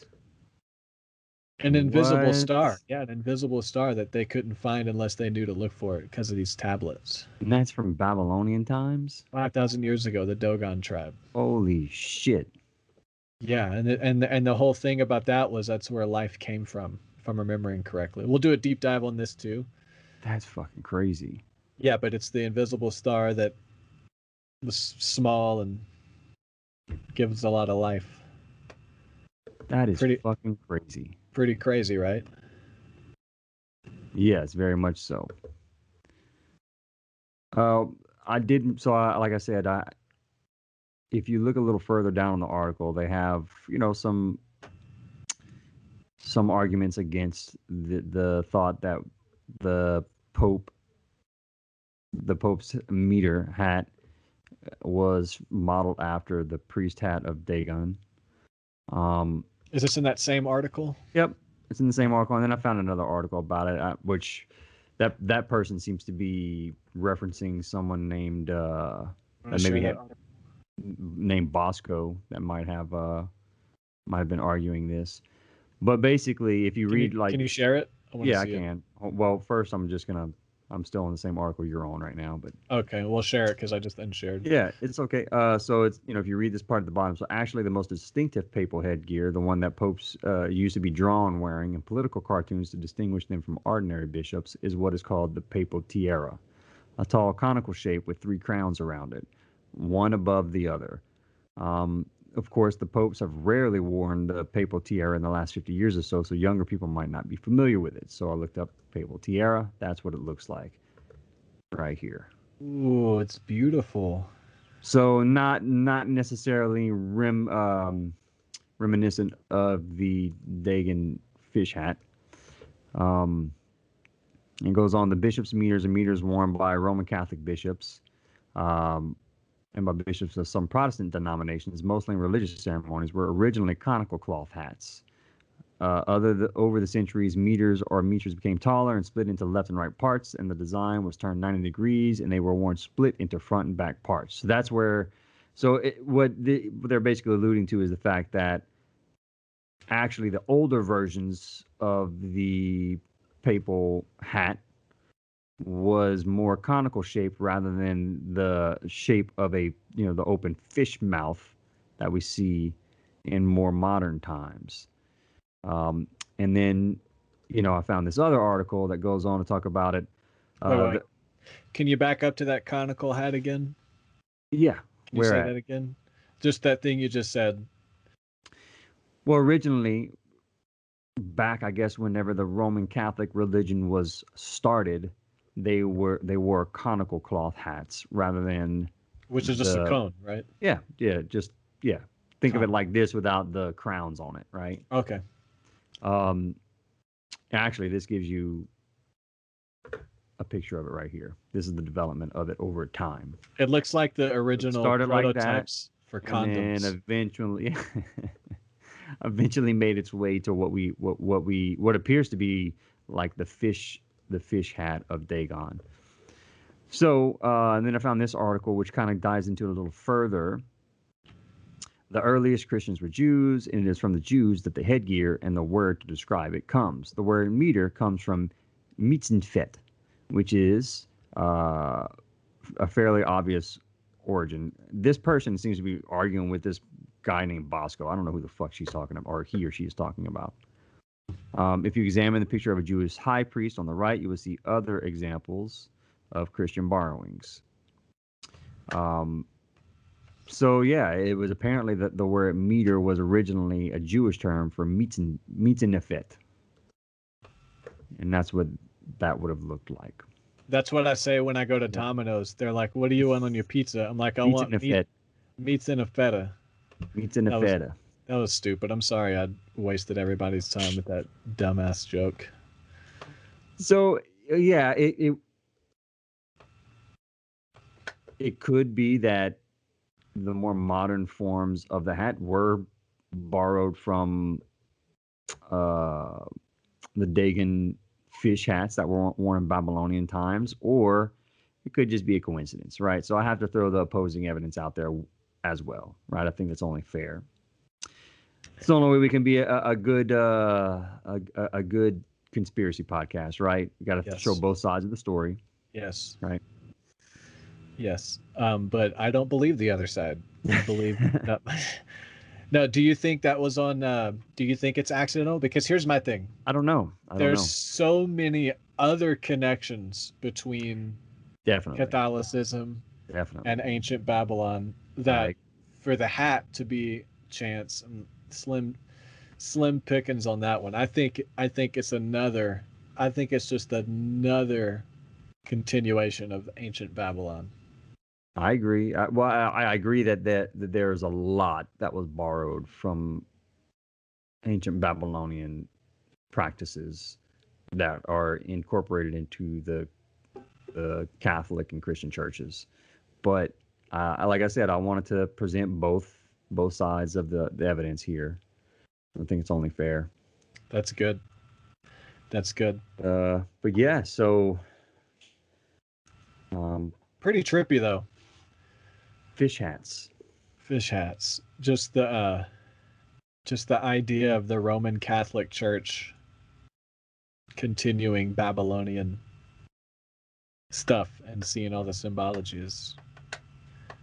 So where I think all of that shit is just the Bible and everything's just like we talked about a couple, maybe 4 or 5 episodes ago. It's just star poetry, right? Just hidden inside of all these stories that they talk about in the Bible. I think that's there. I'm leaning towards some stuff actually might even being literally true, like the story of the Great Flood. It's just the question would be, who is God? Who is the God that gave Noah the blueprint? Was it a Children of Light from the ancient Atlantean Thoth race? Yeah. Was it one of those guys that came out of the underworld and was like, ooh, you got to build a ship because solar radiation's coming to change the climate, and then he went right back in the underworld? Maybe so. You know, who is this God? And then story of giants, David and Goliath, the giant, because there's a lot of evidence about giants that they don't let out, giant bones that are found they don't put in the museum. They confiscate. I want to do an episode on that too. Yeah, I got a good book. I can send it to you. It's we can do that. Got a lot of deep dives. I'm already read on these books. I have to go through again and research. You'll have to get the book and then read them, and you know. Yeah, I know. Time. It's all good. We'll pick one. I'll send you one of these books. I'll send you the title of the book. You'll have to buy it. I can't actually send it. Yeah, I got you. Fucking giants and shit. Yep. All right. And then we have one more that I sent you that's more along the political. Yeah, y'all thought we were going to get through an episode without ranting on coronavirus masks, didn't you? This is not about coronavirus masks. Yeah. I'm sure a lot of people have already heard this, but I thought it was pretty amazing how critical race theory is now permeating into corporate culture and all these corporate trainings. So CocaCola recently got put on blast by an internal whistleblower by putting trainings out that is urging their employees to be less white. And that's part of their way to confront racism. And then if you look at the screenshots on Dylan's screen there, what does it mean to be less white? You know, so apparently if you're white, you're oppressive, you're arrogant, you're certain, you're not humble, you don't listen, you don't, you break with apathy, or you have apathy. And anyway, so it's like they're combating racism with racism against white people now. But apparently you can't be racist against white people, according to critical race theory. And yeah, I just thought it was fucking amazing that this is now, you know, there have been people that have been warning about this for a while now. And like, it's been like crazy James conspiracy and, theory talk. And, yep, it's crazy. Like, oh, that's not coming to pass. Yep, well, it's now coming into some of our biggest corporations in the country. Schools in New York and California are pushing. They have to take these classes. You know, to be clear, man, I do want the world to be better for black people, brown people in my life that I know and love, and I don't want them to experience any forms of racism against them. Yeah, because it's definitely a thing. Yeah, it's absolutely a fucking thing. And I, you know, grew up in the South. I know there are fucking racist people, especially down here, you know, still to this day. But this is the wrong way to go about it, in my opinion. You know, that's like, exactly, because if you want to make a real change, it reminds me of this video of a trans that I saw the other day with a kid. She was talking to the kid, and she said, "Are you a boy or a girl?" And the kid didn't want to answer. It was like really shy. And the trans woman that was formerly a male said, "Do you like to tackle boys and play rough, or do you like to dress up in pink and play with dolls?" And she was like, "I like to play rough." And she was like, "Okay, then you're a boy then." But my whole thought was, it is a leading question, but it's my whole thought was, that's the exact misogynistic gender stereotyping logic that this whole movement is trying to get away from. Right. Like, just because someone wears makeup doesn't mean you're a woman. And just if you're a woman doesn't mean you have to wear makeup. Just because you're a man doesn't mean you have to do this and that and that. But the very logic of the LGBTQ in this situation, not to lump everybody in there, in this situation is that logic. Do you like to wear makeup and dress in pink, or do you like to play rough? Oh, well, then you're a boy or girl. It's the exact same logic they're trying to get away from, that they're using for their movement. And it's this too. They're trying to get away from racism, so they're using racism. And it's so obvious, it's hard to explain, and it's mind-blowing. People don't get it. All you have to do is watch that trans person. And I delivered, when I lived in Bellingham, I delivered to a lot of trans people, and that's fine. But like, I've always noticed that the guys that want to be the girl and be trans, they wear a dress and they do all the feminine things. And that's the exact misogynistic logic you're not allowed to have, is that if I'm going to be a woman, then I got to wear a dress and makeup. Does this make sense? It's so obvious. It's mind-blowing. You have to even explain it. Like, this is the logic. I can't have this logic. I can't say, oh, you're a woman, you're not wearing makeup. That's crazy. I would be like such a sexist pig. Toxic white masculinity. But if you're a trans, the logic is, I want to be a woman, so I'm going to wear makeup. I'm going to wear a dress. And that's just what this is right here. It doesn't help the problem. It perpetuates the same logic in a different direction. It's coming to our schools. It's coming to our companies. It's coming to our government. And these companies are going to be their own government. They're going to buy plots outside of Nevada, 75 square miles or more. The city is going to usher them into a position of their own governance. And it's not even going to be company policies. It'll be like corporate / governmental. It's so fucked up where this world's going. It's a fucking scary, slippery slope we are going down now. It's not sustainable, though. And the good thing about Trump is that everybody woke up. Whether they're right or wrong, stupid or not, they're awake. So now everyone's paying attention and getting what they want. So the only hope is that they're going to see this shit doesn't really work, though. Yeah. Critical race theory is one of the scary fucking things to come out of this movement. And, yeah, you know, it's basically...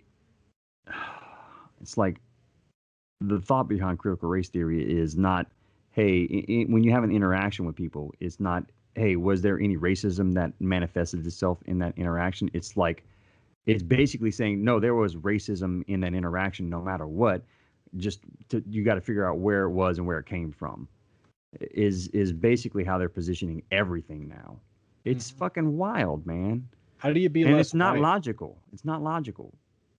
It's not logical. Like, it's not trying to be less white means I have to apply racist logic to myself and go, what is all the shit white people do? And then I got to do the opposite. It's that same logic. Yeah. The way I confront racism, if I see someone treating someone else in a racist manner, you fucking put a stop to it. You fucking stand up to them and you fucking call them out on it. But this is not the way to go right here. Like, this is fucking insanity.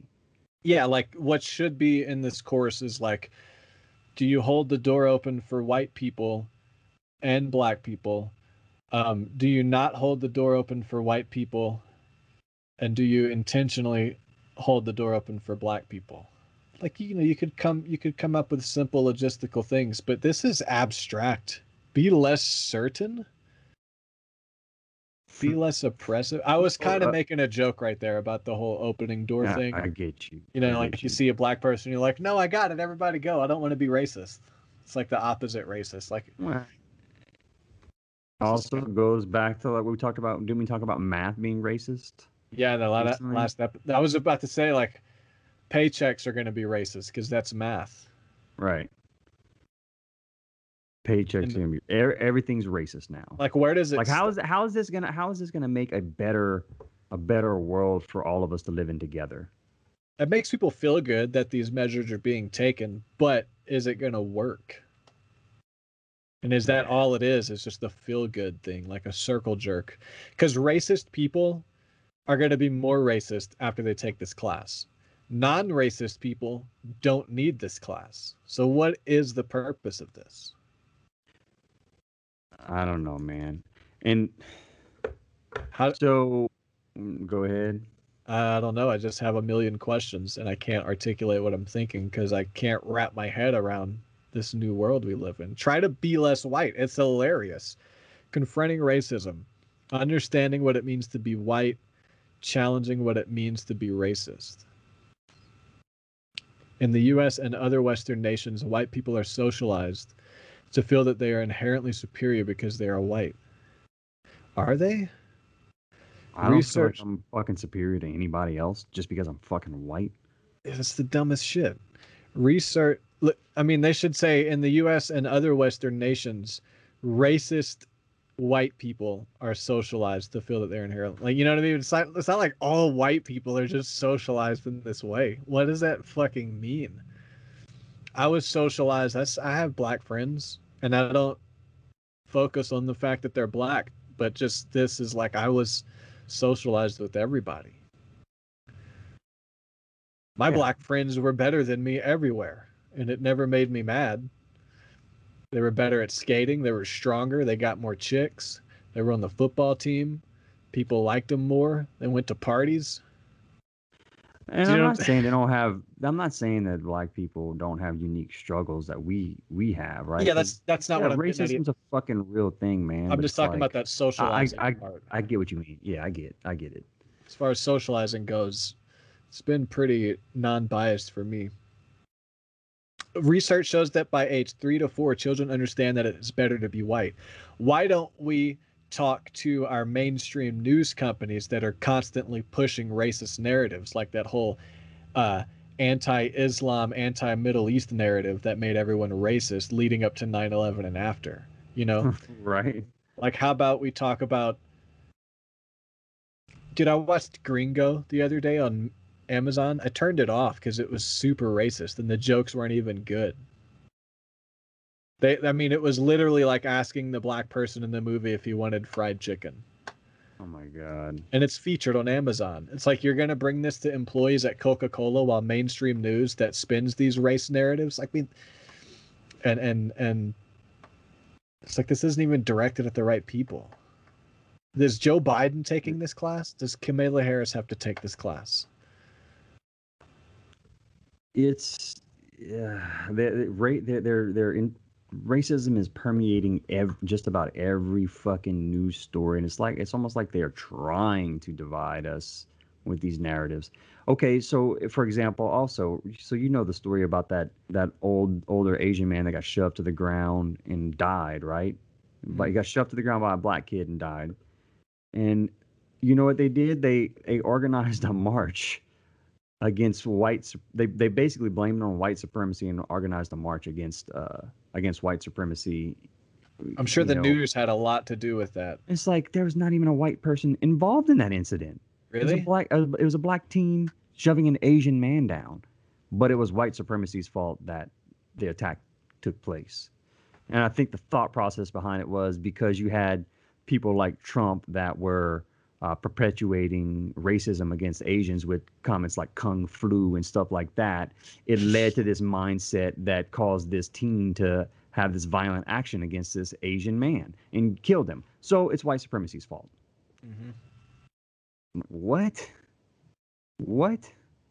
All right. This white supremacy gets thrown around a lot. Yes. It's the shutdown argument, you know.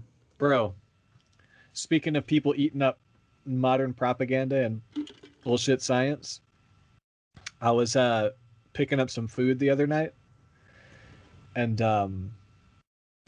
they had it closed off at the front door with tables. Mm-hmm. So it wasn't a lot of area. When I walked up, there was a girl. It was snowing. It was cold. I was like, ooh, it's cold.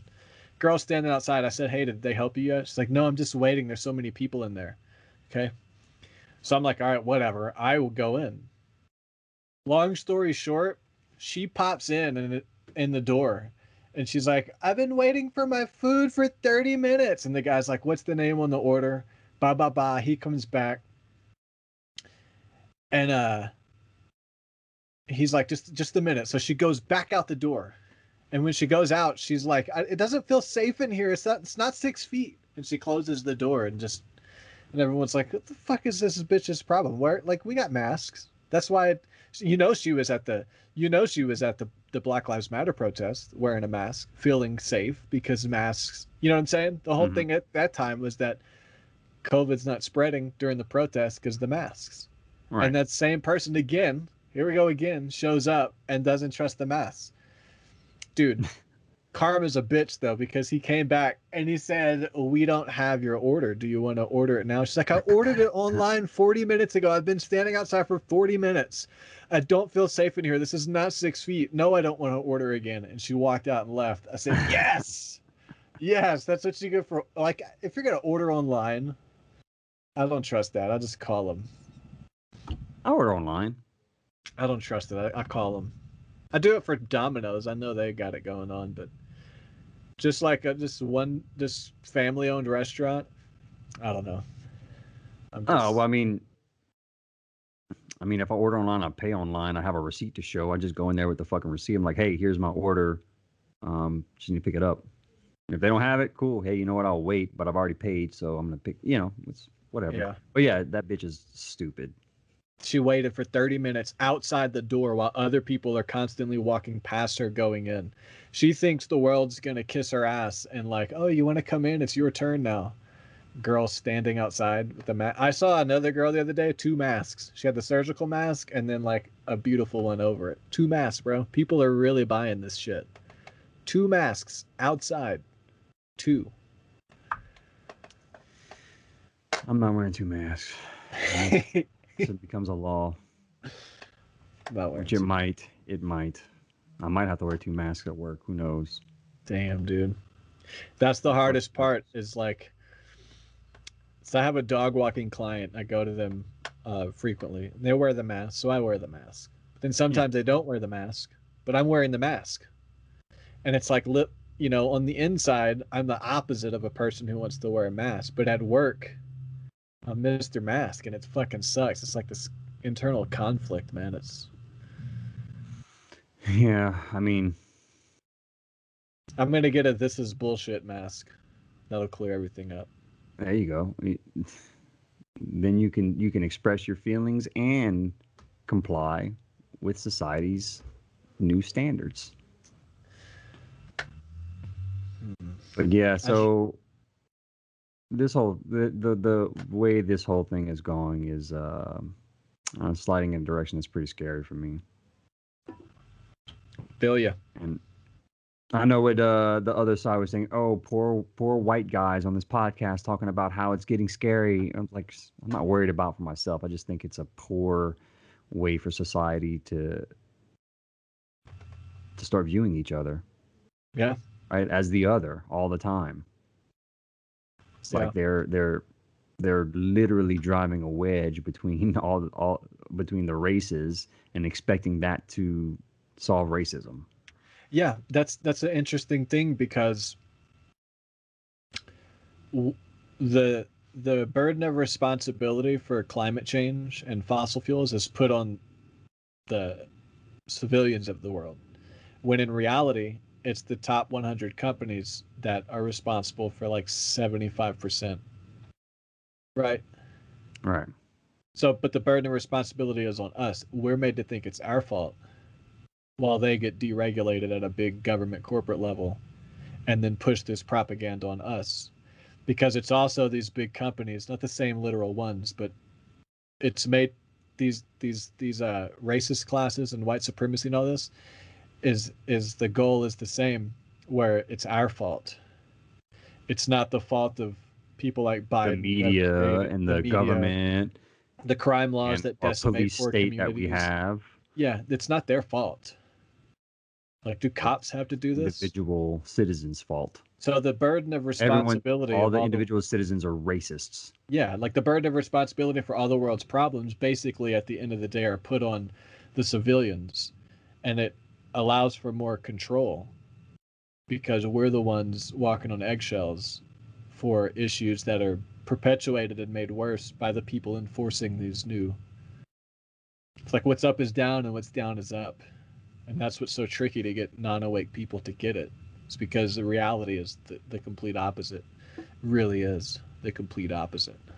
The very president they voted for, these liberals, is more responsible for systemic racism than obscure white guys that work at CocaCola. Yeah. And the very companies that are pushing green this and green that and green this and fucking BP and like, oh, renewable energy sources. It's like you are responsible for the carbon emissions that are affecting our climate right now. And they're pushing the propaganda on individuals to prime us for the day when we have to pay carbon taxes. And big companies that are responsible for it. Corporations should be the ones fucking paying carbon taxes, not individual citizens. They don't even pay taxes, much less carbon taxes. It's really a ass-backwards world. Elon Musk was talking about that on his... The most recent podcast he went on with Rogan about how he brought the fucking idea of introducing a carbon tax to the Biden administration, which is something that they ran on, right? The Green New Deal, green this, green that, green this, green that. Like, no, it's too hard to pull off. It's going to be too hard to pull off. So he's like, yeah, but that's the only way to fix this problem is to... He was pushing the carbon tax? Yeah, he's pushing, well, like on corporations, right? He's like, I'm going to have to pay the carbon tax with SpaceX and, you know, it's not like I'm asking for a break, like, but it's what needs to happen in order for us to start taking these steps, right?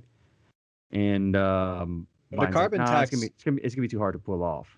Carbon tax, like, just all right. Well, you just gave lip service during your whole campaign about how you were going to get all these things done for the environment. You're going to join the Paris Climate Accord again, and all this, but it has no teeth behind it. Like, it's just purely optics. It's all optics, yeah. And they're not really trying to make a change there. The carbon tax concept is a ridiculous concept anyway. You're not fixing the problem. You're just penalizing people and hoping that punishment deters them from, you know, it's just the way to make money. They don't care about stopping the pollution. Pollute all day. You're just going to have to pay them. and the rich companies can afford it, and they'll probably get tax breaks. They're the ones putting it all out. We won't be able to afford it, so we'll have to take the fucking bus. No, what Elon was saying was like, he asked for people that like give the citizens rebates on it, right? Like he was more advocating for the corporations paying it and us getting rebates for that carbon tax, rather than go listen to it, and he'll do a lot better job articulating than I am doing right now. But it was just the thing of like, you know, the whole Biden administration talks all this shit, but when it comes time to actually do anything about it, they're not really interested in fixing these problems at all. They're worried about staying in power and making money. That's it. They're worried about doing what they have to do to please the people that are actually in power, right, pulling their strings. Yeah, and I don't know who that is, but it's probably the Illuminati. I think it's the CIA. The intelligence. Yeah, I mean, Reagan, or who was it? There's been a recent admission as well. It's the intelligence community that runs everything. Somebody came out, it was on news, and said Donald Trump would never do such and such because he'd have to deal with the intelligence community. I remember. And you don't. And it's like, okay, this is huge. They're the wrong team to piss off, right? They said it on national TV. Yeah, it's the intelligence community that's behind everything. Yeah. With that super general statement, it's a good way to wrap up the show. I'll leave my Wednesdays open. I have this dog walking client in the day, so I'll leave it open on Wednesdays. So. What do you mean, leave it open? Not do my dog walks on Wednesdays, so we can just have a more weird. Yeah, I got you. I don't want you to miss out on money though, bro. Like if I need to do it, like after I get off of work, I get off work at usually 6 every day. So if you want to do it at night one day or something, we can do that. Okay. But I don't want to fuck your schedule up. No, I mean I should leave a day. Wednesday's usually when I take off anyway and do my thing and band practice and this or that. So. If I didn't have the dog walk right now, I mean, we're kind of finishing right now anyway. Yeah, we're 2 hours in. Yeah. Goodbye. Good episode, man. You want to do another series of articles next week, and also I'll pick some out. Dive? Yeah. Okay. Yeah, pick some out. If you I can meant send to do them that. To I just soon. I had a rough week, like I said, so I was just, whatever. I probably got some hidden there too. So if you got a couple, I'll have a couple. Yep. I keep a reading list. I just add stuff to a reading list, and these episodes are going through that reading list for me. So I got some more sitting there. Do you have some already, or you're gonna have to go find some? No. The only one that I read one this morning. It was. Oh, don't say it yet. Okay. All right. Okay. No, it was a New York Times article that Matt Taibbi posted that I thought was pretty fucking. I saw one recently about ridiculous how the reparations could have saved like hundreds of thousands of black lives for COVID, which I don't understand how reparations like $185,000 per family member of a black household, and that would have $185,000. It's like $800,000 per household. It was like 280 or it was a large number that was being pushed by a New York Post or something. I'll have to find that article. Like if we would have done reparations, it would have saved so many black lives for COVID-19. How's money? Like, I mean, exactly. I'm like, how does this work? How does that work? Where does reparations end? That's for the next episode. That's for the next episode. So, good episode. Check out Golgothan. You guys are streaming on Twitch like every night. Yeah, but we do it 5 nights a week. Yeah, that's badass. Each one of us does a night. I like tuning in when I get home. I see you all are on. Put it on. I just let the video games play. I do stuff around. Yeah. Hear you. Oh, fucking bullshit. Fuck this fucking gun. So, yeah, Alfred and the Tednators. Check out our music video, Lucky Little Quick Draw, to see the Yuba River. It's on YouTube. Subscribe to the Patreon. Ad-free audio there. Thanks, everybody, for listening. We know we got some people listening out there. I got some ladies too. Like 47% of the listeners are ladies. Cool. So what's up, ladies? What's up, ladies? Yeah. Hit me up. I mean, hit us up on social media. Hit up our show. We're both married. Yeah. When did you get married? I didn't get your answer when I asked you on Twitch. Oh, we got married 2 years ago. Okay. Yeah. Flew under the radar. Did you have like a big party? And stuff? No. We just did it. It's just did it for the tax break. Oh, right on, right on. Okay. Yeah. Well, congratulations. I mean, we love each other and shit too, but yeah. But yeah. Thanks, man. Yeah. Well, we'll see you guys again next week. We're starting to put them out a little bit more frequently. And we're going to probably do another episode on news articles next week. And we might do start a little deep dive here. Mm-hmm. We might do a little combination of both, right? Where we cover some news articles, cover a little bit of a deep dive, and maybe span it out over a couple episodes. That might be a good way to approach it. Yeah, we'll start doing 5 and 6 hour episodes from now on. Yeah, we can if we want to. Plan the day off for that, and yeah, that'd be fun. All right, man. Good episode. All right. See you next time. Man. Later, bro.